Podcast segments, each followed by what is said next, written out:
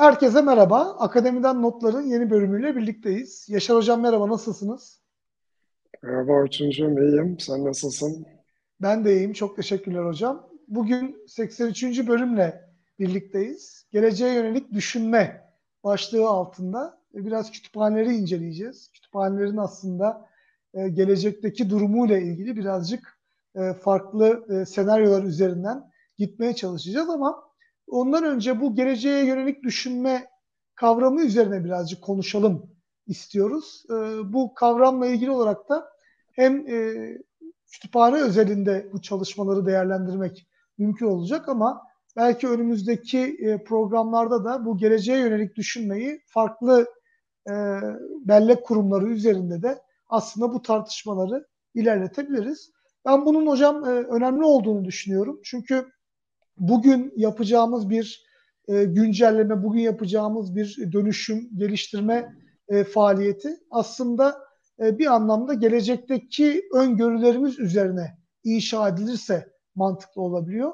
Biz de aslında kendi çalıştığımız alanlarda, ilgi duyduğumuz disiplinlerde önümüzdeki yıllarda neler olabileceğiyle ilgili tartışmayı biraz az yapıyoruz diye düşünüyorum. Oysa ki yurt dışında tamamen bunun üzerine yoğunlaşmış belirli ekipler var, belirli organizasyonlar var, düşünce kuruluşları var.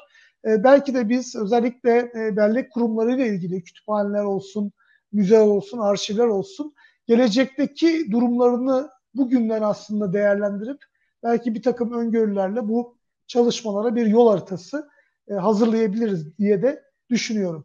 Hocam, geleceğe yönelik düşünmeyi nasıl tanımlayabiliriz? Bu bizim için e, ne derece önemli bir kavram? E, yurt dışındaki örnekleriyle beraber bize bir genel çerçeve çizmeniz mümkün olur mu? Ee, teşekkür ederim. Önce başlıkla ilgili başlayalım. Şu anda e, görünen ekranda geleceğe yönelik düşünme e, kütüphaneler diyor. En azından bir iki nokta koyabiliriz düşünmeden sonra. Çünkü bizde bu düşünme dediğin zaman yapma, etme anlamı da çıkıyor. Özellikle de kütüphaneler açısından birleştirdiğimizde tabii söylemek istediğimiz şey o değil. Ee, bu o, nispeten yani gelecek bilimle ilgili elbette e, geçmişten bu yana e, çalışmalar yapılıyor. Hatta bazı kişiler buna bilim diyor vesaire ama daha pratik bir şekilde e, gelecekte neler olabileceğini sistematik olarak düşünmenin bizi en azından bazı zorlukları e, aşmada daha iyi bir pozisyona getirileceği düşünüyor. Hatta e, geleceğe yönelik düşünme dediğimiz şey tek bir gelecek bile değil. E, bunun İngilizcesi futures e, thinking şeklinde. Yani her alanda birden fazla gelecek e, hayal edilebilir, ona göre önlemler alınabilir vesaire. Dolayısıyla aslında futures thinking ya da geleceğe yönelik düşünme e, günlük yaşamımızda kullandığımız sistemlerin, bu sistemlerle ilişkilerimizin zaman içerisinde nasıl gelişeceğini düşünme ve bunu mümkünse şekillendirmeye yönelik bir yaklaşım. Bu o, bellek kurumları olabilir, kütüphaneler olabilir vesaire. O açıdan bakıldığında da geleceğe yönelik düşünme hem içinde bulunduğumuz koşulların e, mevcut sistemler üzerindeki baskılarını, e, meydan okumalarını, risklerini, fırsatlarını, kaynakları, mevcut eğilimleri, bunların sonuçlarını, yol açabileceği sonuçları dikkatli bir şekilde analiz etmek demek e, geleceğe yönelik düşünme. Bu tür bir analiz de e, hani daha mümkün, daha inandırıcı, daha arzu edilen gelecek ya da geleceklerin yanı sıra gelecekte olması mümkün olmayan ya da arzu etmediğimiz bir takım gelişmeleri de daha aydınlatacak o açıdan bakıldığında. Bu şekilde bir analiz paydaşları, tasarımcıları, son kullanıcıları vesaire um, ne tür bir gelecek tahayyül ediyorsanız ona doğru hareket etmeye yönlendirme e, fırsatı da sağlayabilir. Bunu yaparken istediğimiz türdeki geleceklere doğru gitme yönünde bir hareket ama istemediklerimizden kaçınma yönünde bir takım önlem, önlemler almak da söz konusu olabilir. Bu e, future thinking kavramını e, California Üniversitesi Berkeley'de e, elektronik kaynaklardan sorumlu, tam olarak neden sorumlu olduğunu bilmiyorum ama Liza Hinchcliffe diye bir kütüphaneci, bilimsel iletişim bağlamında düzenledikleri bir çalıştay için kullanmıştı.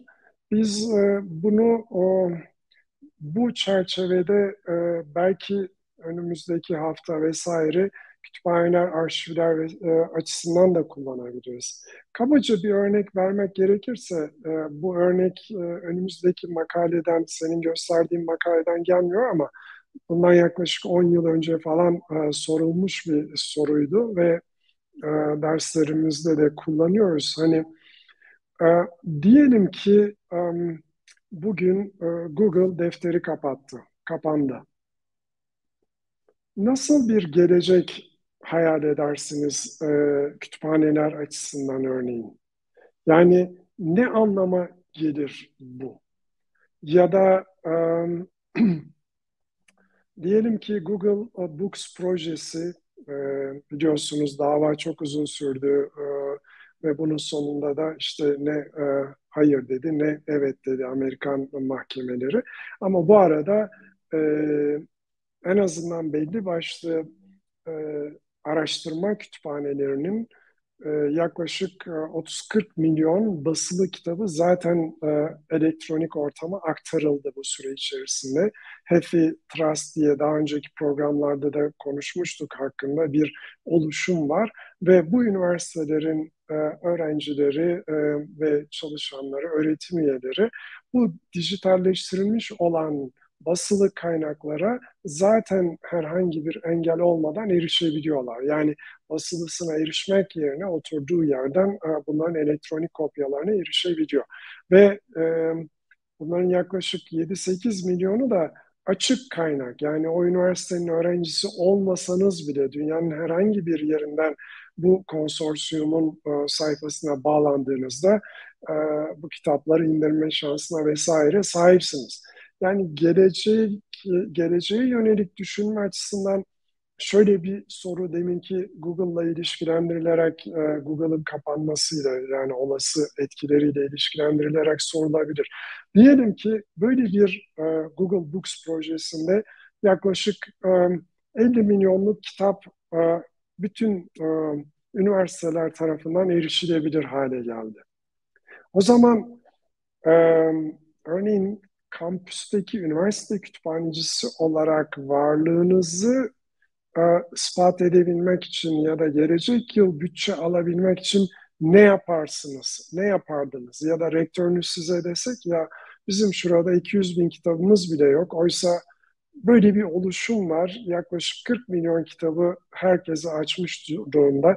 E o zaman yani sana bütçe vermemi nasıl makul göstereceksin diye bir soru gelse, bu da aslında bizi gelecek ya da gelecekler, birden fazla gelecekten söz ediyorsak, bunun hakkında daha sistematik bir şekilde e, düşünmeye e, sevk edecek bir şey aslında. İşte bu geleceğe yönelik düşünme dediğimiz bu tür senaryoları, bu tür e, işte e, bir takım olması muhtemel ya da çok seyrek olabilecek şeylere karşı düşünmeye de itiyor. Ee, belki hatırlayacaksın, um, e, kampüslerindeki elektronik posta sistemlerini e, ticari e, sistemlere, Google vesaireye ayarla, a, ayarlayan üniversitelerimiz var, halen de var. Ama e, İki sene oldu mu bilmiyorum. Bir e, sıkıntı yaşanmıştı Google Mail'e erişim konusunda ve bazı kendi e, e, posta sunucuları olmayan üniversitelerin dünya ile bağı kesildi. Örneğin bu da bir hani geleceğe yönelik düşünme egzersizi olarak düşünülebilir. Ya da um, biraz önce gösterdiğim makalede bir e, örnek vardı. Diyelim ki um, alan adı sistemleri, bir, e, pardon sunucuları bir hafta çalışmadan ne yapardınız? Yani bu sadece üniversiteleri ilgilendiren bir şey değil. Elbette e, bir şekilde alan adı sunucularına ihtiyacı olan sokaktaki vatandaştan tutun, tutun da kütüphanelerin e, kullanıcılarına vesaire herkesi ilgilendiren bir durum. Gerçekten ne yapardık örneğin? Bir hafta gibi bir süreyle e, bütün e, alan adı sunucularına erişilememiş olsa. Hani bu sadece Google'ın kısıtlı bir süreyle e, işte e, e, posta sunucusunu sağlayamamasından, e, hizmet sağlayamamasından çok daha e, hani büyük sonuçlara yol açan bir şey. Hiçbir yerde her, herhangi bir iletişiminizin, e-posta göndermenizin, dosya indirmenizin vesaire ya da bir şekilde bir yerden bir yere e, para bilgisi gönderememenin bütün her şeyi içeriyor. Yani aklınıza gelebilecek her alana dokunan bir e, geleceğe yönelik düşünme egzersizi aslında o açıdan bakıldığında. E, o zaman e, bu tür şeyler olmuyor değil, oluyor. E, yani ne bileyim işte bundan yirmi sene önce de e, müthiş bir geleceğe yönelik düşünme egzersizi olarak iki bin yılına geldiğimizde acaba bütün sistemler çalışmayı durduracak mı gibi bir şey yaşamıştık hatırlarsan. Neyse ki korkulan olmadı vesaire ama en azından yani o tür bir gelecekle ilgili olarak iki bin yılına bir iki sene kalana kadar hiç konuşulmayan bir şey bir an içerisinde bin dokuz yüz doksan dokuz yılında yoğun bir şekilde ya acaba ne yapılabilir işte hani iki basamaklı sayı olarak yıl girenler acaba bir anda artık çekler geri mi dönecek gibi bir takım tartışmalar başlamıştı. Fakat bu tartışmaların hiç yararı olmadığı söylenemez. Çünkü sonuçta herkes orada e, takvimin değişmesiyle birlikte ne tür bir gelecekle karşılaşılabileceğini daha sistematik bir şekilde analiz etti ve buna göre önlemlerini almaya çalıştı. Ha, korkulan olmadı, belki hiç olmayacaktı, o ayrı bir olay. Ama en azından bu bize daha um, analitik bir şekilde ne tür bir gelecekle karşılaşabileceğimiz ve biraz önceki senaryoda olduğu gibi e, bundan nasıl kaçınabileceğimiz konusunda ortak aklı devreye sokma imkanı da e, verdi. Yani bu ortak akıl kurumsal bazda olabilir, ulusal bazda olabilir vesaire. Biraz önce sözünü ettiğimiz o um, bütün um, alan adı sunucularının bir hafta boyunca hizmet verememesi e, yani belki de e, iki bindeki bu o şeyden daha kötü sonuçlar doğurabilecek bir e, e, gelişme olarak düşünülebilir. E, çünkü hiç kimse Hocam, bundan e, etkilenmedik diyemez yani. Alan adı sunucularını da çok kısaca açalım bilgisi olmayan izleyicilerimiz için. Aslında her bir e, sunucu bilgisayarın bir I P numarası var. Bu I P numaralarından da erişilebiliyor ama e, bizim alan adlarını yani insanların akılda kalacak sitelerin isimlerini bu I P numaralarıyla yani sunucularla ilişkilendiren e, dünya çapındaki sunucular e, büyük ihtimalle e, artık herkes e, Google'da yazıp veya bir arama motoruna yazıp siteye erişiyor. Kimse neredeyse alan adını da tam olarak yazmıyor ama Google'a da erişemeyecekleri için devamını da götürmeleri çok zor olacak. Bu anlamda ciddi bir çalışma bu tür aslında gelecekle ilgili bir takım sorunları belki de senaryolarını hazırlayarak bunlarla ilgili çalışmalar yapma. Hocam kamu aslında bu konuda birazcık daha yavaş hareket ediyor diyebilir miyiz? Yani özellikle şirketlerin E, rekabet ortamı içerisinde bu tür gelecekle ilgili e, çalışmaları aslında daha yoğun bir şekilde yapılıyor.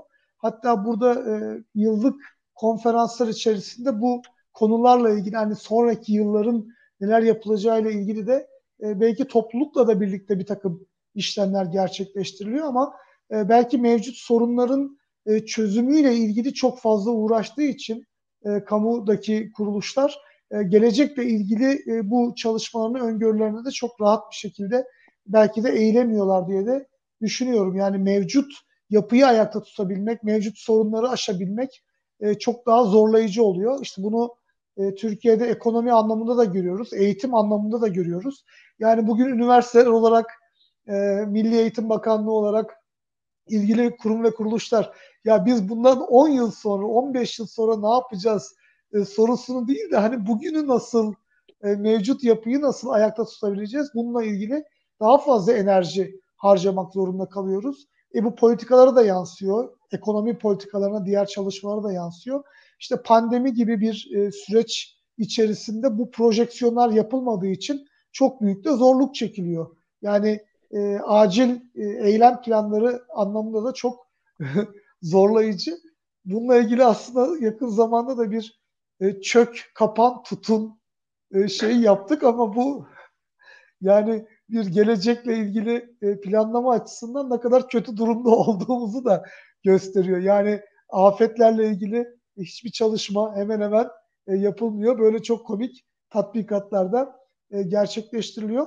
Kamunun bu konularda herhalde daha fazla bu gelecekle ilgili düşünme, bu senaryolar üzerine düşünmesiyle ilgili daha fazla çalışması gerekiyor. Bunlarla ilgili ben çalıştayları, konferansları, seminerleri vesaire görüyorum ama burada daha çok e, firmaların sonraki yıllar için fayda sağlayabilecek teknolojilerini e, gündeme getirdiklerini görüyoruz. Ama burada belki de politika anlamında neler yapılabilir, bunlarla ilgili çalışmaların daha yoğun bir şekilde gündeme gelmesi gerekir diye düşünüyorum. E, sizin bu konudaki yorumunuz ne olur hocam? Um, yani sen açtın diye buna geçmeden önce bu... O... İnternet üzerinde mesajların küçük paketlere bölünerek işte bir yerden bir yere gönderildiğinde belki siz nerelere uğradığını bilmiyorsunuz ama onlarca farklı alandan sürekli gönderiliyor. Yani bu ne bileyim buradan işte atıyorum kafadan Berlin'e bir mektup postaladığınızı düşünün. O, o mektubun gidebileceği birçok yol var. Yani ne bileyim doğrudan Berlin uçağı varsa onunla da gidebilir. İşte önce Varşova'ya gidip oradan gidebilir vesaire. Ee, ağ terminolojisinde de bu o ağda artık hangi e, sunucular, posta sunucuları o anda en uygun, en hızlı gönderebilecek durumdaysa bu şekilde gönderiliyor ve diğer uçta da bir mesaja ait o, o farklı paketler birleştirilip son kullanıcıya sunuluyor. Dolayısıyla yani belki network ağ üzerindeki herhangi bir e, noktanın hizmet verememesi o kadar büyük bir sorun değil ama bizim biraz önceki e, geleceğe yönelik düşünmede bütün alan adı sunucularının bu işlevi yerine getirememesi bir bakıma e, hani geleneksel anlamda buradan diyelim ki Berlin'e e, bir hafta süreyle herhangi bir şekilde e, e, karadan, havadan, denizden her neyse posta gönderilememesi anlamına geliyor o açıdan bakıldığında. E, senin soruna gelecek olursak yani buradaki e, gelecekle ilgili kamu ya da e, işte e, özel kuruluşların yeterince hani senaryo bazlı e, bu tür geleceği e, düşünme, geleceğe yönelik düşünme egzersizlerini yeterince yaptığı kanısında değilim. Özellikle de e, kamu kuruluşları e, açısından bakıldığında bunun büyük bir eksiklik olduğunu düşünüyorum ben. Yani tamam literatüre baktığınız zaman işte senaryo bazlı vesaire bir takım şeyler geçiyor ya da kabaca beyin fırtınası altında. Ama bunu yaparken biraz daha hani metodik e, olarak ilerlemek gerekiyor. Yani biraz önce işte iki bin yılı e, sorununu örnek verdik. E, ondan önce bakarsanız bin dokuz yüz doksanlarda büyük ölçüde mesela işte um, şey olarak um, bilgi otoyollarından söz ediyorduk. Metafor hocam bu I P dört de bitiyor otoyol diye I P dört de bitiyor diye çok e, panik olmuştuk ama hala I P altıya da geçilmedi mesela. E, o tür şey ve o bilgi otoyolları dediğiniz için aklıma geldi. Mesela orada da bir daralma olacaktı vesaire olacaktı. E, o tür şeylerde yoğun bir tartışma yani, geçirmişti. Burada çok bilinmeyenli bir denklemden söz ediyoruz. Teknoloji sizin e, hiç düşünmediğiniz yönde pekala gelişebiliyor. Yani o zamanlar belki son kullanıcılardaki hesaplama gücü vesaire son derece kıttı. Dolayısıyla bir bakıma çeşmebaşı metaforu kullanılarak hani ya işte herkes gidip suyun oradan alacak. Dolayısıyla herkes bilgi otoyoluna çıktığında mesajını da gönderecek, videosunu da indirecek şeklinde düşünüyordu. Ama gelişmeler bunu bir şekilde artık ağın her yerde olduğu bir metaforla yani grid ızgara metaforuyla açıklamaya yöneldi. Ve siz de sunduğunuz hizmetleri bu sefer sadece otoyol aracılığıyla değil, biraz önceki D N S sunucuları açısından konuştuğumuz şekilde değil, çok farklı şekillerde gönderebilecek biçimde örgütlenmeye başladınız. Yani bizde gerek I P dört işte gerek altı vesaire biz daha çok buçukluları seviyoruz herhalde son zamanlarda ama bunların genel olarak ekonomiye katkıları da hesaplanmış durumda. Örneğin bir yani beş ile dört buçuk arasında fırsat maliyeti açısından bakıldığında çok büyük kayıplar olabiliyor. Yani ne bileyim işte bu kayıplar uzaktan ameliyatların düzenlenmesinden tutun da indirdiğiniz araştırma verilerinin, büyük hacimli araştırma verileri için saatlerce ya da günlerce beklemenize kadar ulaşabiliyor. Dolayısıyla da bu açıdan bakıldığında sanıyorum bu tür gelecekleri önceden ıı, tahayyül edebilmek aslına bakılırsa ıı, buna hazırlıklı olan kurumlar açısından yani ıı, ister kamu kuruluşu olsun ister özel kuruluş ıı, olsun onları bir adım öne çıkarıyor aslına bakılırsa. Yani ıı, bundan dört beş sene önce e, Sanayi dört nokta sıfırda nerede e, bizim ülkemizdeki işletmeler diye bir e, ankete ve görüşmeye dayalı e, araştırma yayınlanmıştı. Ve e, işte o araştırmada sorulan sorulardan bir tanesi işte ne bileyim e, üç boyutlu yazıcılardan ne kadar haberdarsınız, bulut bilişimden ne kadar haberdarsınız gibi bir takım sorular vardı. Ve e, haberdar değilim ya da bu benim için önemli değil e, diyen e, işletme yöneticisi sayıları e, yüzde seksenlere kadar ulaşıyordu. Yani yüzde elli olan da vardı. Örneğin yaklaşık yüzde ellisi ben e, işte e, üç boyutlu yazıcıların hiç önemli ya da haberdar değilim dediğini e, o araştırma ortaya çıkarmıştı. Dolayısıyla şimdi bu açıdan bakıldığında sanayi dört nokta sıfıra ne kadar hazırlıklıyız ya da hazırlıksızı belirleyen şey de bu. Bunun üzerine aynı zamanda aynı raporda ıı, karşılaştırmalı olarak bizim işletmelerimizin ıı, toplam ihracat içerisinde ıı, düşük teknolojili malların oranı, ıı, orta teknolojili malların or- oranı, orta yüksek ve yüksek e, malların ya da hizmetlerin oranı nedir diye bakıldığında e, yaklaşık üçte ikisi düşük ya da e, orta düzey teknoloji ihraç ediyor. Sadece yüzde üç civarı yüksek teknoloji, daha doğrusu toplam ihracat içerisinde e, e, aldığı e, şey sadece yüzde üçü yüksek teknoloji ürünlerini ihraç eder durumda. E şimdi bu kısa dönemli bir beyin fırtınası ya da gelecek düşünmesiyle halledilebilecek bir olay değil bir baktığınız zaman. Yani e, bunun on katı düzeyde yüksek teknolojisi e, toplam ihracatı içerisinde yüzde otuzu bulan ülkeler var. Zaman zaman biz bu ülkelerde kendilerimizi karşılaştırıyoruz, kendimizi karşılaştırıyoruz. otuz sene önce onlar da bizim durumumuzdaydı diye. Ama otuz sene sonra biz şu anda onların onda biri kadar yüksek teknolojili mal ya da hizmet ihraç edemez durumdaydık. Bu neye Hocam, dayanıyor? Tabii sadece bir de teknoloji değil, tarım, hayvancılık gibi belli yıllarda aslında sizin e, dünyada iyi konumlarda olduğunuz alanlarda da siz çok gerilemiş durumdasınız. Aslında bu da bence gelecekle ilgili iyi bir okuma yapılamadığını gösteriyor.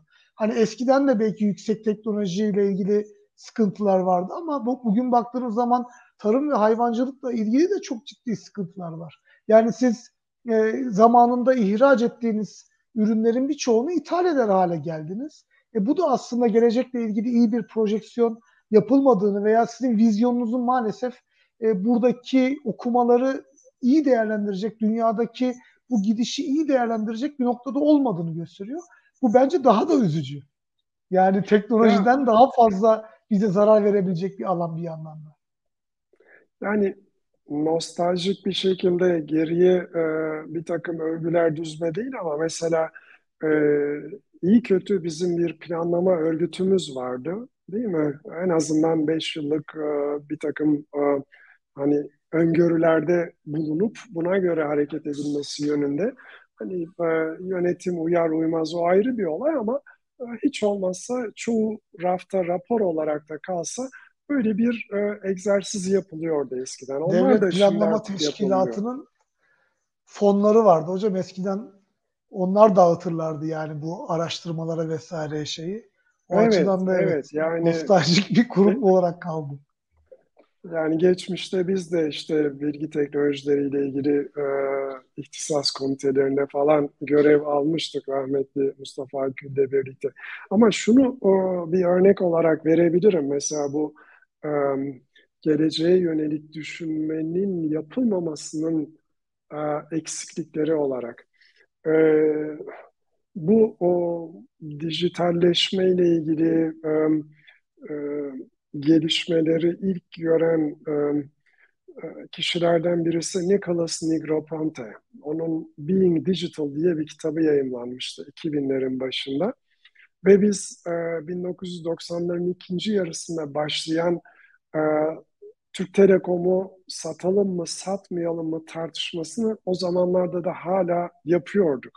Bu kitap yayımlandıktan sonra kitabı tanıtmak ya da işte bir şekilde E, kitaptaki düşüncelerini özetlemek için Türkiye'de de, Türkiye'ye de İstanbul'a da gelip bir konuşma yapmıştı Nicholas e, Negroponte ve e, o zamanın basınında da geniş bir şekilde yer verilmişti konuştuklarına. Orada söyledikleri söylediği bir şeyi ben hala hatırlıyorum e, ki geçen süre içerisinde Telekom'da tabii ki değerini kaybetti vesaire falan filan. Demiştik ya bu o özelleştirmeden elde edeceğiniz gelirin, şimdi rakamı hatırlamıyorum ama yani üç milyar dolarını, beş milyar dolarını her neyse tamamen eğitime ayırın ve e, sizin hani ne bileyim bundan şu kadar süre sonra e, rekabetçi olmanızı sağlayacak en önemli şeylerden bir tanesi budur diye. Yani paylaşırsınız, paylaşmazsınız ama eğer geleceğe yönelik bir takım öngörülerde bulunup bunları gerçekleştirme yönünde çaba sarf edip bunda başarılı olmuş ülkeleri örnek veriyorsanız o ülkelerde daha uzun dönemli olarak e, örneğin bir eğitime yapılan yatırımı vesaire ne kadar önemsediklerini de e, görüyorsunuz. Tabii kimse buna önem vermedi herhalde ki biz daha sonra Türk Telekom'u bir şekilde çok daha düşük bir miktarda sattığımız gibi, eğitime ondan herhangi bir şey ayırmadığımız gibi aradan yaklaşık yirmi yıl geçtikten sonra tekrar bize paslandı ve vergi verenler olarak biz bir şekilde bu o şeyi e, satın alan e, firmanın borçlarını yüklenmiş durumdayız. Bakın yani insan ömrü ne kadar ama siz kalkıp bunun yirmi senesini e, bu şekilde geleceğe yönelik düşünme yapmaksızın ça- çarçur ediyorsanız o zaman e, toplam ihracat e, içindeki yüksek teknolojili ürünlerinizin de başkalarının yüzde otuz civarında ol, e, olup sizin yüzde üçe e, beşe e, fit olmanıza çok fazla üzülemezsiniz. Çünkü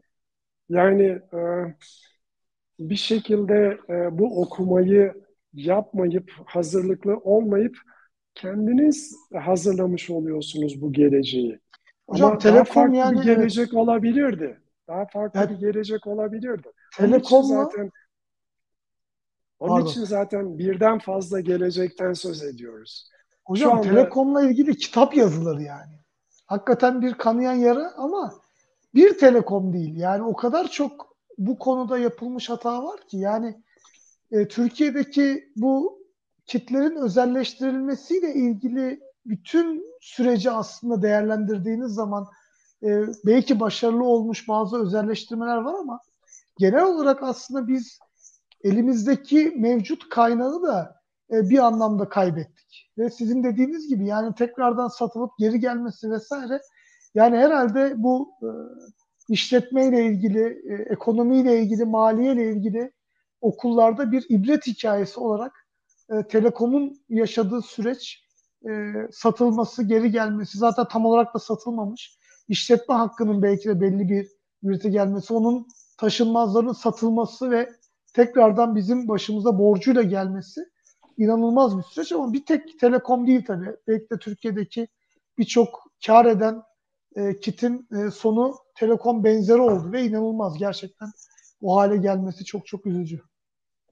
Yani dinleyicilerimiz bizi e, yanlış anlamasınlar. Burada e, söylemeye e, çalıştığımızı dışarıdan örneklerle de e, daha iyi e, vurgulamaya çalışalım. Benzer e, tartışmalar elbette Amerika Birleşik Devletleri'nde, İngiltere'de vesaire de yapıldı. Ama orada rekabeti önleyici yasaların e, geçmişi yüz küsur yıldan daha fazlayken biz rekabet yasasını ancak e, iki binlerin başında ya da bin dokuz yüz doksanların sonunda çıkarabildik. Öyle olunca da e, yani ne bileyim, örneğin Amerika Birleşik Devletleri'nde sırf um, tekelleşmeyi önlemek için bir A T and T'nin parçalara ayrılması olayı var. Aynı şekilde İngiltere'de e, Thatcher döneminde e, demir yollarının vesaire özelleştirilmesi olayı var. Bunlara siyah beyaz olarak bakmak değil önemli olan, ama buradaki e, gelen e, kaynakların akıllıca geleceğe yönelik olarak kullanılmasından bahsediyoruz.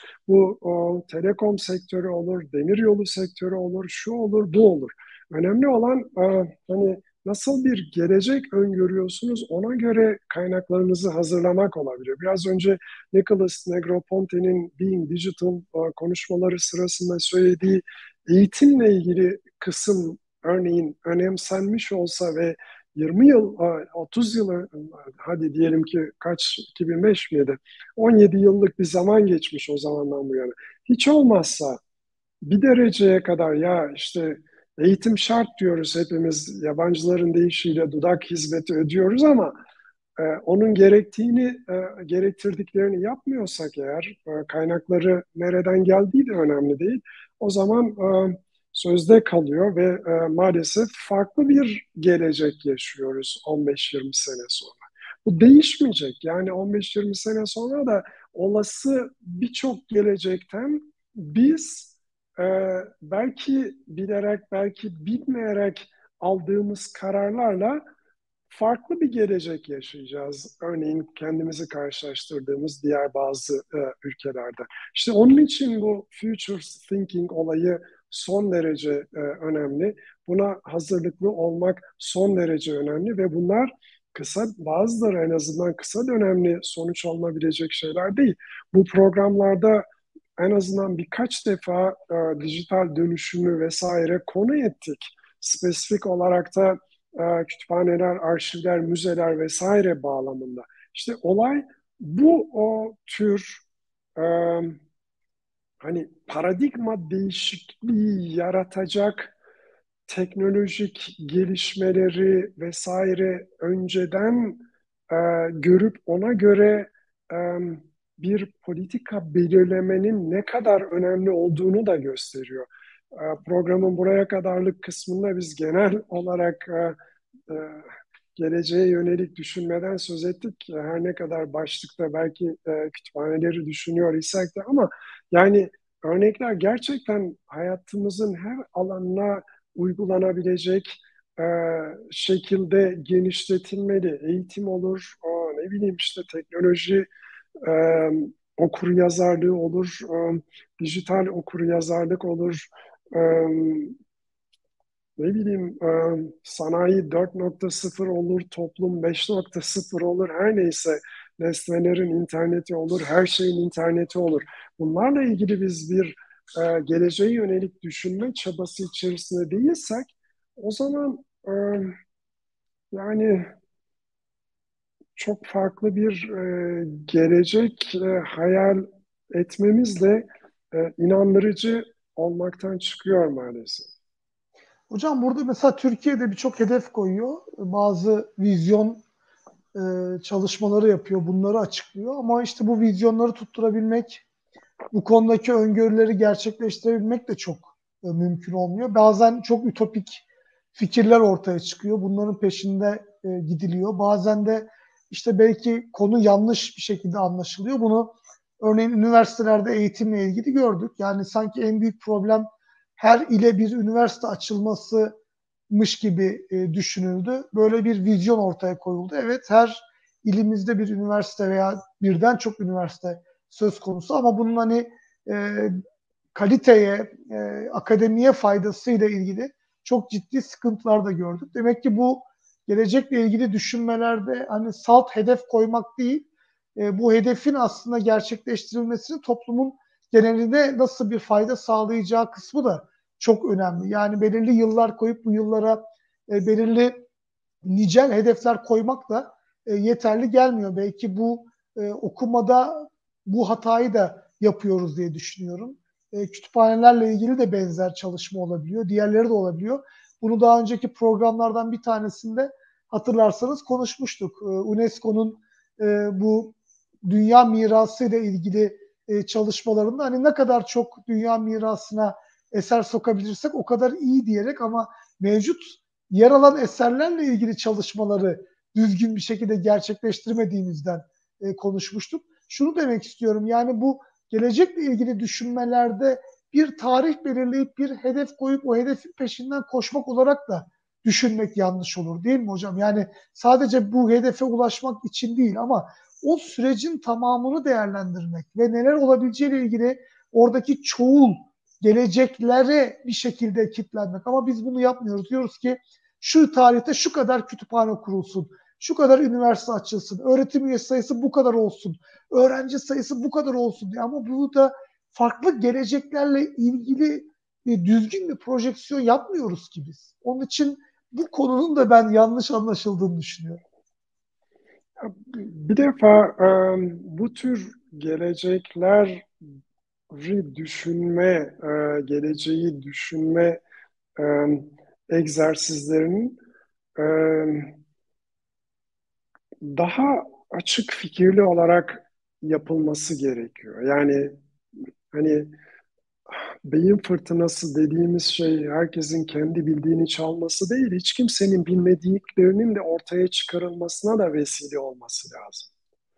Biz bunu baştan sanki engelliyor gibiyiz. Yani e, o zaman da tabii e, e, geleceğe yönelik düşünme olmuyor bunun adı. En azından son bir iki hafta içerisindeki biraz önce üniversitelerden söz ettiğin için bir örneği e, şey yapayım. Ee, geçen haftaydı galiba e, şey vardı um, bir e, uluslararası e, e, Zoom toplantısı vardı ve e, e, üniversite sıralamalarının yüksek öğretim politikalarına etkisi başlığıyla e, değişik ticari kuruluşlardan, sıralama kuruluşlarından işte Q S vardı, U R A P vardı, Um, Web of Science'dan birileri vardı. Ee, Google Scholar'a dayalı sıralama yapan um, İspanya'daki e, e, şey vardı. Her neyse. Ee, buradaki sonuçlara baktığımızda e, bazıları gelecekte yapacakları şeyleri de söylediler. İşte ne bileyim gelecek sene bir tanesi dedi ki şu o, kriterin ağırlığını yüzde kırktan yüzde kırk beşe çıkarıyoruz. Şunu yeni ekliyoruz. yüzde beş daha uluslararasılaşma ile ilgili olarak vesaire vesaire. Birçok şey konuşuldu ama gerçekte bu üniversite sıralamalarının hani tam olarak neyi ölçtüğü, özellikle de kayan bir hedef söz konusuysa kriterler değişiyor, yüzdeleri değişiyor. Bunları nasıl karşılaştırabileceğimiz ve ne anlama geleceği hiç konuşulmadı. Hiç öyle bir e, sonuç da yoktu zaten. E, benim daha önceki bir programlarda da söylediğim gibi, yani düşünün hiçbir değişiklik olmayan sıralamalar ne kadar e, e, şey olur, e, e, ne bileyim, ilginç olmaz en azından. A üniversitesi her sene birinci ya da beşinci geliyor. E, hareket yaratmak için bu tür yüzdeler değişiyor. Yüzdeler değişmese bile toplam değerlendirilen üniversite sayıları değişiyor vesaire. Çok sıcak bir örnek hemen birkaç gün önce yaşandı. Ben karşılaştırma açısından e, söylemek istiyorum. İşte U R A P e, sıralaması yayımlandığında bizim uluslararasılaşma ve e, ranking koordinatörlüğümüz son beş senedir işte Hacettepe birinci sırada diye bunu duyurdu ve e, bir tabloda da işte bu sıralamada, şimdi tam rakamları hatırlamıyorum ama e, beş yüz ile beş yüz otuz arası değişen bir e, şeyimiz var. Hep birinciyiz ama yani benim benim kayan hedef dediğimiz e, şeyi düşünecek olursak, E peki bu iyi bir şey mi, kötü bir şey mi sorusunun cevabı yok ortada. Biraz önce söylediğim gibi, eğer e, kriterler değişiyorsa, yüzdelerle oynanıyorsa, değerlendirilen üniversite sayısı değişiyorsa vesaire, o zaman ben ne diyeceğim? Yani son beş sene içerisindeki Hacettepe'nin e, işte e, şeyinin dalgalanmasıyla ilgili olarak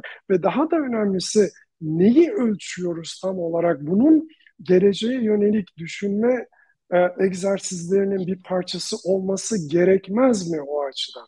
Dolayısıyla ben tam tersini düşünüyorum. Yani e, üniversite sıralamalarının yüksek öğretim e, politikalarını şekillendirmesini değil, üniversite olarak üniversitelerin bu sıralamaları şekillendirilmesi, daha iyi e, ölçme e, yöntemlerinin geliştirilmesi gerekir diye düşünüyorum. Siz kalkıp da böyle bir şeyde tamamen ticari şirketlerin e, Ee, ne bileyim kompartımanına biner seyahat ederseniz olacağı bu. Maalesef böyle. Bu, buna da geleceğe yönelik düşünme adını vermek e, yani çok naiflik olur o açıdan bakıldığında. İşte gösteriyorsun neymiş? beş yüz otuz dört ile beş yüz arasında değişmiş iki bin on sekizden bu yana. E ne yapacağım ben buna? Nasıl, bunun üzerine nasıl bir politika geliştireceğim? Yani belki Hacettepe birinci olduğu için aynı şeyleri yapmaya devam et denebilir ama yani e, siz kendi havuzunuzda oynuyorsanız um, e, burada birinci olmanın çok bir anlamı yok. Uluslararası planda neredesiniz ve bu nasıl değiştirilebilir? Artı sizin çok önemsediğiniz bu sıralamalar size nasıl yardımcı oldu bu konuda? E, denilebilir. Her neyse, konumuz sıralamalar değil ama sıcak bir örnek olduğu için geleceği, üniversiteler bazında geleceğe yönelik düşünmenin sadece etiketlerle olmayacağını, sadece koordinatörlükler kurarak olmayacağını vurgulamaya çalışıyorum ben. Onun için dedim bir şekilde daha önyargısız, daha geniş bir bakış açısıyla bu gelişmelerin, yeniliklerin vesaire yorumlanması gerekir. Ama bunu ne derece yapıyoruz ondan çok emin değilim. Yani geleceğe yönelik düşünme egzersizler açısından. Hocam yavaş yavaş kütüphaneler tarafına geçelim isterseniz. E, çünkü geçtiğimiz programlarda dijital dönüşümle ilgili böyle uzun bir başlık kullanmıştık. Sonra o başlık içinde kütüphaneler, e, müzeler, arşivler vesaire diye ayrı ayrı e, her programda devamını yapmıştık. Bunda da aslında benzer bir şey düşündük. Ben onu kötü bir e, yaklaşım olarak görmüyorum. Gayet güzel ama belki kütüphaneler tarafına bakabiliriz ve önümüzdeki programlarda birazcık daha detaylandırabiliriz. Buradaki asıl önemli şey kütüphanelerin bu konudaki, bu gelecekle ilgili düşünmede belli bir hızı yakalayıp yakalamadığı. Aslında bir takım çalışmalar gerçekleştirilmişti. Bu hani yeni nesil bir kütüphane çalışması, bunlarla ilgili hem mimari anlamında, hem hizmetler anlamında, hem de yaklaşım anlamında. Ama e, burada tabii sadece düşünmek de yetmiyor. Bunun hayata geçirilmesiyle ilgili de e, belki de bir takım sıkıntılar e, yaşanıyor. Bununla ilgili de nasıl bir giriş yapalım hocam kütüphane tarafına? Evet, biraz sözü uzattık. Aslında bugün spesifik olarak kütüphaneler bazında bu geleceğe yönelik düşünmeyi konuşacaktık ama en azından programın geriye kalan kısmında bir hani mevcut durumu ortaya koyabiliriz. Belki sonraki programlarda da neler, yani hangi işlevler ne şekilde değişiyor ve bizim geleceğe yönelik olarak e, neler yapabileceğimizi ayrıca konuşuruz. Şimdi e, bugün konuştuğumuz şey aslında e, çok yeni değil. O açıdan bakıldığında, yani özellikle de e, internetin, webin ortaya çıkmasından bu yana, hatırlarsın başka programlarda bunu ikinci Gutenberg devrimi olarak da nitelendirmiştik. E, Nelerin değiştiği çok yakın bir mercek altına zaten alınmış durumda. Ve e, bellek kurumları, kütüphaneler, arşivler, müzeler de bu o değişimden en fazla etkilenen kurumlar arasında.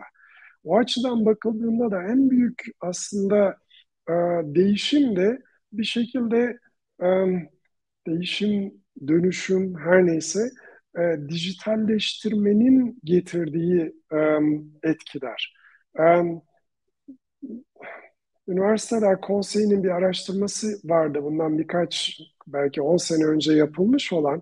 Orada e, geleneksel e, kütüphanelerin geleneksel rolleri, e, geleneksel kaynak biçimleriyle e, dijital ortamdaki kaynak biçimleri e, arasındaki şu andaki uyuşmazlık resmediliyordu. Belki onun üzerinden bu o geleceğe yönelik düşünmeyi açıklamak yararlı e, olabilir. E, örneğin basılı koleksiyonlara olan ihtiyaç, kullanıcıların talepleri giderek azalırken e, dijital koleksiyon, koleksiyonlara olan e, e, ihtiyaç giderek artıyor. E, bunun getirdiği bir kuşkusuz baskı demeyelim de, yani aslında baskı da aynı zamanda bir şey var, yeniden örgütlenme olayı söz konusu. Yani bu basılı ortamdan dijital ortama olan göçü kaynaklar açısından, hizmetler açısından, personel açısından, mekan kullanımı açısından nasıl gerçekleştireceğinizi, nasıl yöneteceğinizi ancak bu tür geleceğe yönelik düşünme egzersizleriyle çalışabilirsiniz aslına bakılırsa. Çünkü olay, yani sorunların üzerine para saçmakla da sorunlar çözülmüyor bir şekilde. Ama bunu biraz önce sözünü ettiğim hani daha perspektiften ele aldığınızda ancak ya nasıl sorunlarla karşılaşabilirim daha iyi değerlendirebilirsiniz. Örneğin kitaplar söz konusu olduğunda hala e, bu o, basılı kaynaklardan elektronik kaynaklara göç konusunda e, çok iyi bir durumda değiliz. Her ne kadar biraz önce programın başında HathiTrust gibi o, Amerikan üniversite kütüphanelerinde milyonlarca basılı eserin elektronik e, ortama aktarıldığını söylüyor isek de, örneğin en azından bizim ülkemizde böyle bir şey e, pek yok. Ha, e, elektronik kaynaklar açısından bakıldığında ulusal lisanslarımız var vesaire, ama geriye dönüşlü olarak e, yok. E, bunları yayıncılar yaptıysa da çok daha pahalıya erişim sağlıyorlar. Bunların getirdiği bir takım e, ne derler? çalkantı, friksiyonlar da söz konusu. Mesela basılıdan elektroniğe geçme söz konusu olduğunda, ki bazı yayın evleri için bu hala geçerli diyebiliyorum. Diyelim ki kütüphane arası ödünç verme işlevinden bahsediyoruz. Bu geleneksel ortamda herkesin çok iyi bildiği ve kolayca gerçekleştirdiği bir uygulama. Elektronik ortamda da e, bunun yapılmaması için bir neden yok. Ama bir şekilde e, telif hakkı e, şeyine sığınarak hala işte bir kaynağı belirli bir zamanda ancak bir kişi okuyabilir mantığıyla hareket edip Geçmişte bunun örnekleri yaşandı. Ya tamam, kütüphane arası ödünç vermeyi hala yapabilirsin ama sen o, o makalenin e, çıktısını al, P D F çıktısını. Bunu postayla kime göndermek istiyorsan gönder türü bir takım e, çözümler önerdi yayın evleri. Şimdi yani geçiş olayı sadece e, teknolojik yenilik ya da kablo ya da kutu, router vesaire olayı değil. Aynı zamanda bu göçü de gerçekleştirebilmek. Bunu nasıl yaparsınız? Ya bir dakika, ne oluyoruz? Hani e, bunun e, işte yönetmeliklerle, kurallarla ilgili kısmını da e, buna göre değiştirmemiz, göç ettirmemiz gerekir dememiz lazım. Örneğin e, İngiliz, e, İngiltere'de, Birleşik Krallık'ta çok küçük bir e, telif hakları kanununda yapılan bir değişiklikle e, bir şeyi eğer okuma hakkın varsa onu indirmek, başka yere göndermek, onun üzerinde makine e, öğrenim algoritması koşturmak gibi bütün hakları da tanımlayan bir değişiklikle bu sorun e, en azından hani bilişimsel erişim vesaire alanında çözülmüş durumda. Ne demek bu devirde ya işte çıktısını al, e, e, adi postayla bunu e, kişiye gönder. Bunun adı o zaman yani ödünç verme mi oluyor? Dijital ödünç verme mi oluyor? Ama hala bu çözüm olarak önerilebiliyor pekala. Dolayısıyla bu o, e, geleceğe yönelik düşünme senaryoları içerisinde bu tür kütüphanelerin belki çok önemli sayılmayacak işlevlerinin de nasıl şekil değiştirebileceğini hayal etmemiz ve ona göre önlemler almamız gerekiyor. Yani bugün mesela hadi diyelim ki bu küçük ölçekli bir sorun. Ama öte yandan e, bizim büyük ticaret diye adlandığımız big deal anlaşmalarını düşünün. Yani e, şu anda e, ya hep ya hiç, hiç türü bir anlayış söz konusu. A yayın evinin ya bütün e, e, portfolyosundaki dergilere e, erişim hakkı alıyorsunuz. İster ulusal düzeyde, ister E, kurumsal düzeyde vesaire, ya da alamıyorsunuz. E, peki başka seçenekler olamaz mı? Yani bugün bireysel olarak bile ben e, bir kaynağa erişim sağlamak istediğimde, eğer paralı bir kaynaksa, bana seçenekler sunuyor. İşte sekiz saatlik e, ne bileyim okuma e, e, şu kadara mal olur. Yok sen bunun P D F'ini de indirmek istiyorsan şu kadar ödeyeceksin. İşte sınırsız e, kullanmak istiyorsun, istiyorsan bu kadar vesaire. Peki kurumsal bazda niye olamasın bunlar? Örneğin bir dergi paketinin bin tane dergisi olan bir kurumun, ya bende en çok bunların üç yüz tanesi kullanılıyor.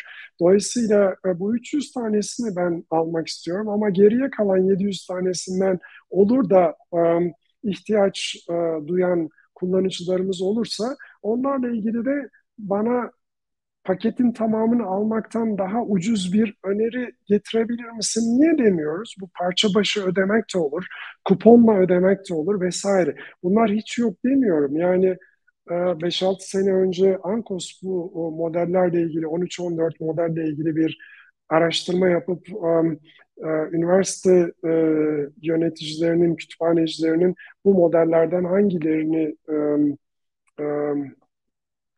daha çok işte önemsediklerini vesaire öyle bir çalışma yapmışlardı ve yayımlanmıştı sanıyorum. Sami Çuhadar'la Ertuğrul Bey'in çalışmalarıydı. Şimdi burada yani bu kadar fazla sayıda tabii model olunca da iş biraz çetrefilleşiyor olabilir. Çünkü işte tam zamanlı eşdeğeri var, eski sayılar var, şu var, bu var ama bu bir geçiş süreci sonuçta. Yani nasıl ki ya işte bunları da tıpkı basılısı gibi düşün, basılısına nasıl ödünç veriyorsan öyle davran diyen e, yayıncılar da olabileceği gibi e, bu tür geleceğe yönelik düşünme egzersizleri sonucu ya öyle şey olur mu deyip buna göre alternatiflerle ortaya çıkıp ne yapılabilir konusunda e, bu o hizmet alınan şirketleri bir şekilde o yöne doğru itme e, girişimine bulunanlar da kuşkusuz olacaktır. Çünkü kaynaklar sınırsız değil. Yani hem kurumsal bazda sınırsız değil, hem ulusal bazda hem de uluslararası bazda sınırsız değil. O zaman nasıl şekillendirebiliriz konusuna da e, çok önemli katkı sağlıyor bu geleceğe yönelik e, düşünme dediğimiz yaklaşım o açıdan bakıldığında. Çünkü siz arzuladığınız gelecek, geleceğin ya da geleceklerin olma olasılığını da bir dereceye kadar etkilemiş oluyorsunuz o açıdan bakıldığında. E, bu da çok büyük bir kazanım e, en azından bu çerçevede e, düşünecek olursak. Ama e, dediğim gibi yani bunu gerek kurumsal gerek e, ulusal bazda ne kadar yapıyoruz biraz da bunun üzerinde düşünmek lazım.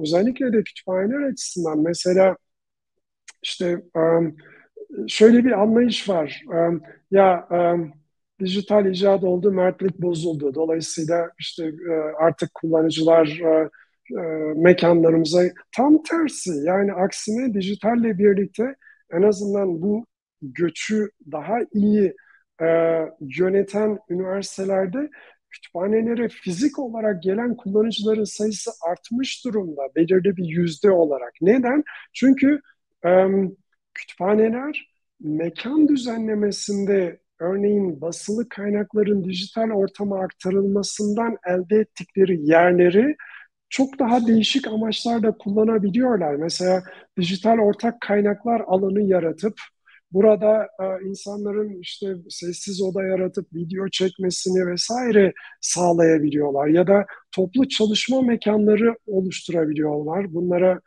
Digital Commons adı veriliyor. Birçok üniversite kütüphanesinde, Amerika Birleşik Devletleri'nde bunların örnekleri var.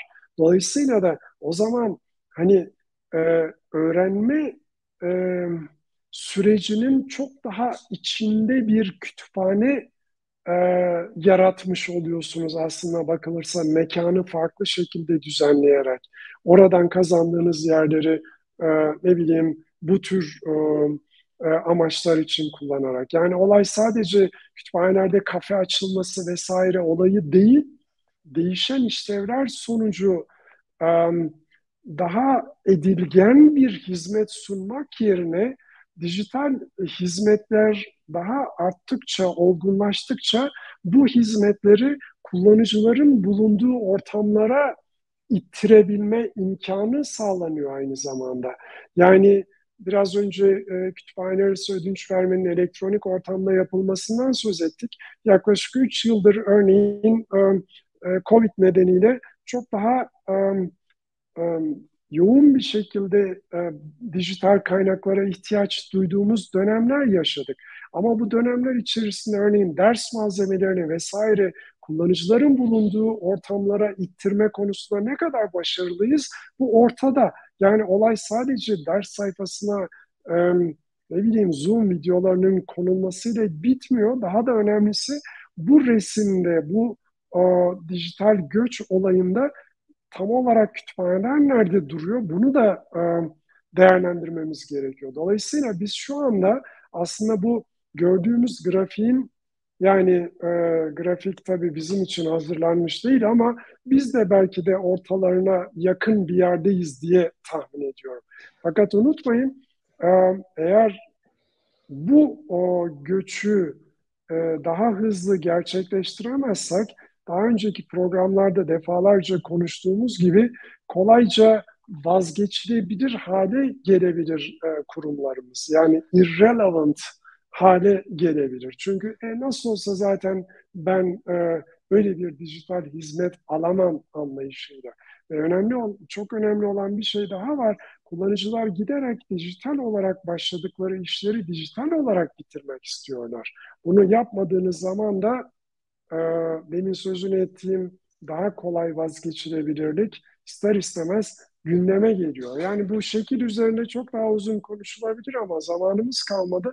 Belki de hepsini bir sonraki haftaya tek tek hani buradaki şekilde gördüğümüz geleneksel koleksiyon, basılı koleksiyon bazı hizmetlerden dijitale geçerken kütüphanelerin, işlevlerin nasıl değişti, onları teker teker e, e, inceleyebiliriz. Yani bu işlevler e, ne bileyim öğrenmedeki e, etkilerinden tutun da e, başarı değerlendirmesindeki e, durumlarına kadar birçok açıdan daha ayrıntılı ele alınmaya muhtaç diye düşünüyorum.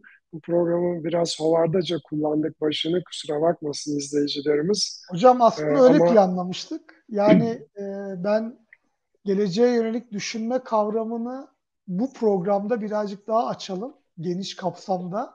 Daha sonra onu farklı bellek kurumları üzerine değerlendirelim demiştim. Bu arada sizin programdan önce bir öngörünüz de vardı. Ben yavaş yavaş ekrandan kayarsam programın sonu geliyor demek diye. Bunu da tam olarak gerçekleştirdiniz hocam. Şimdi biraz toparladınız ama gözümden kaçmadı. Yani e, saatin dolumuna doğru siz de yavaş yavaş aşağıya doğru indiniz. Onu da yani git, gidebileceğim maksimum şey bu. Uzaklık hocam, bu. Hocam gitmeniz değil, aşağıya doğru bir kayış oldu daha çok ya. Yani. Hocam bu arada evet. e, o grafik üzerinde önümüzdeki haftalarda konuşuruz detaylı ama bence Ee, o grafikteki en son e, maddede yani personelle ilgili bence en kötü durumda olduğumuzu ben düşünüyorum. Yani belki mekanlarda bir yenilik oluyor, e, kitap formatlarında, dergi formatlarında bunların sunum şekillerinde bir takım değişiklikler oluyor ama gerçekten personeli biz e, yavaş yavaş o gelenekselleşen ve e, talebi azalan etkinliklerde hala çok yoğun bir şekilde kullanıyoruz ve bu yeni nesil hizmetlerin geliştirilmesiyle ilgili aslında çok fazla e, personeli kullanamıyoruz. O uzmanları orada değerlendiremiyoruz ya da yeni uzmanlar kazandıramıyoruz diye e, düşünüyorum. Özellikle bu e, kütüphanelerin sunduğu e, hizmetlerde bu geleneksel hizmetleri belki de e, daha çok makine üzerinde e, aktarıp oradaki uzmanları yeni nesil hizmetlerin sunumu konusunda belki de yetkin hale getirip o konularda kullanmak lazım ki sizin biraz önce söylediğiniz hani artık tercih edilmeyen, e, talep edilmeyen bir e, kurum haline, bir mekan haline e, dönüşmesinin de önüne geçilebilmesi için. İsterseniz e, bugünkü o zaman çalışmalarımızı tamamlayalım yavaş yavaş. Son cümleleri alayım bu hocam. Konuya gelecek, ge, bu konuya gelecek hafta da daha ayrıntılarıyla tabii, devam tabii. edelim. Gerçekten de sadece son on beş dakikası kaldı. Onun için de tam hakkını verememiş olabiliriz. Geleceğe yönelik düşünmenin kütüphaneler bazında evet. e,